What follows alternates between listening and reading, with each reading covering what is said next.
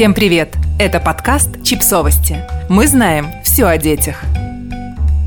Как устанавливать границы без жесткости, страха и стыда?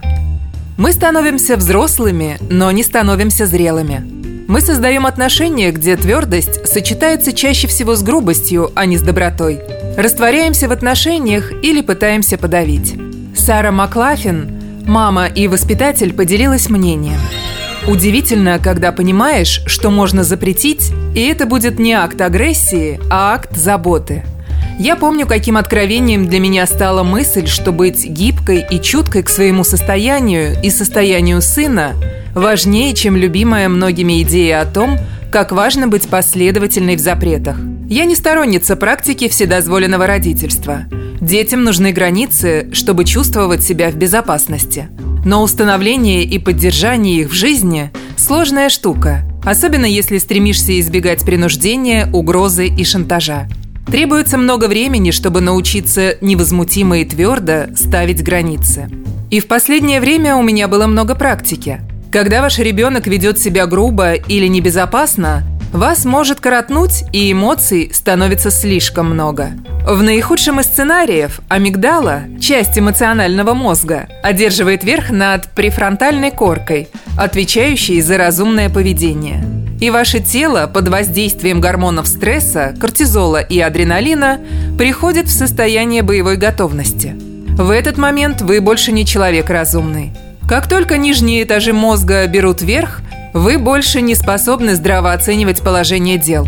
Лучший способ – остановиться на верхних этажах мозга, то есть продолжить контролировать ситуацию. Представлять себе, что ваши отношения с детьми – это длинная дистанция, а не спринт, и действовать в соответствии с этим. Что может вам помочь легче создавать границы без вреда для отношений с детьми? Думайте наперед – Родителю нужно научиться думать на шаг вперед. К счастью, наш мозг более развит, чем у наших детей. Хочется в это верить. Если задуматься, то мы почти наверняка назовем все места, где наши дети выходят из берегов. Думайте об этом заранее. Используйте выразительный и простой язык. Один из лучших советов, который я получила как учитель, был совет записывать свою речь в классе на протяжении часа, а потом прослушать ее. В записи были хорошо слышны все речевые привычки, от которых я хотела избавиться. Контролируйте язык тела и выражение лица. Несмотря на то, что я написала книгу о том, как говорить правильные вещи, исследования показывают, что невербальные сигналы имеют огромное значение. Не ерничайте, если хотите поговорить всерьез. Всегда-всегда опускайтесь на уровень ребенка. Ему вы кажетесь огромным и устрашающим – и пока вы наклоняетесь к нему, вы можете подумать, что ему скажете, и сделаете лицо более спокойным. Убедитесь, что ваш тон теплый, но твердый. Резкий тон может быть избыточным и пугающим для маленького ребенка и вызвать стресс и усиление тревоги. Крик сохраните для чрезвычайных ситуаций жизни или смерти. У напуганного ребенка может ослабнуть связь с вами, а эта связь ему необходима, так как она важная составляющая его способности к эмоциональной регуляции. Давайте ребенку выразить его эмоции. Установите границы в том месте, где они проходят у вас. Но дайте ребенку пространство для выражения его чувств. Ожидать, что на ваше «нет» ребенок скажет «ок» довольно странно, согласитесь. Так бывает крайне редко. Но будет происходить чаще, если вы расслабленно и уверенно скажете – я не разрешаю съесть еще одно печенье. Понимаю, ты хотел его. И вижу, что ты расстроен сейчас. Верьте в то, что ребенок может пережить сложные эмоции, когда не получает то, что хочет.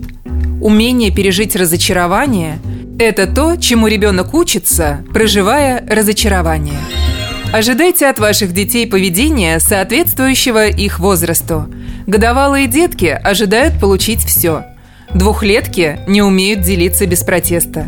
Трехлетки будут говорить «нет» часто, очень часто.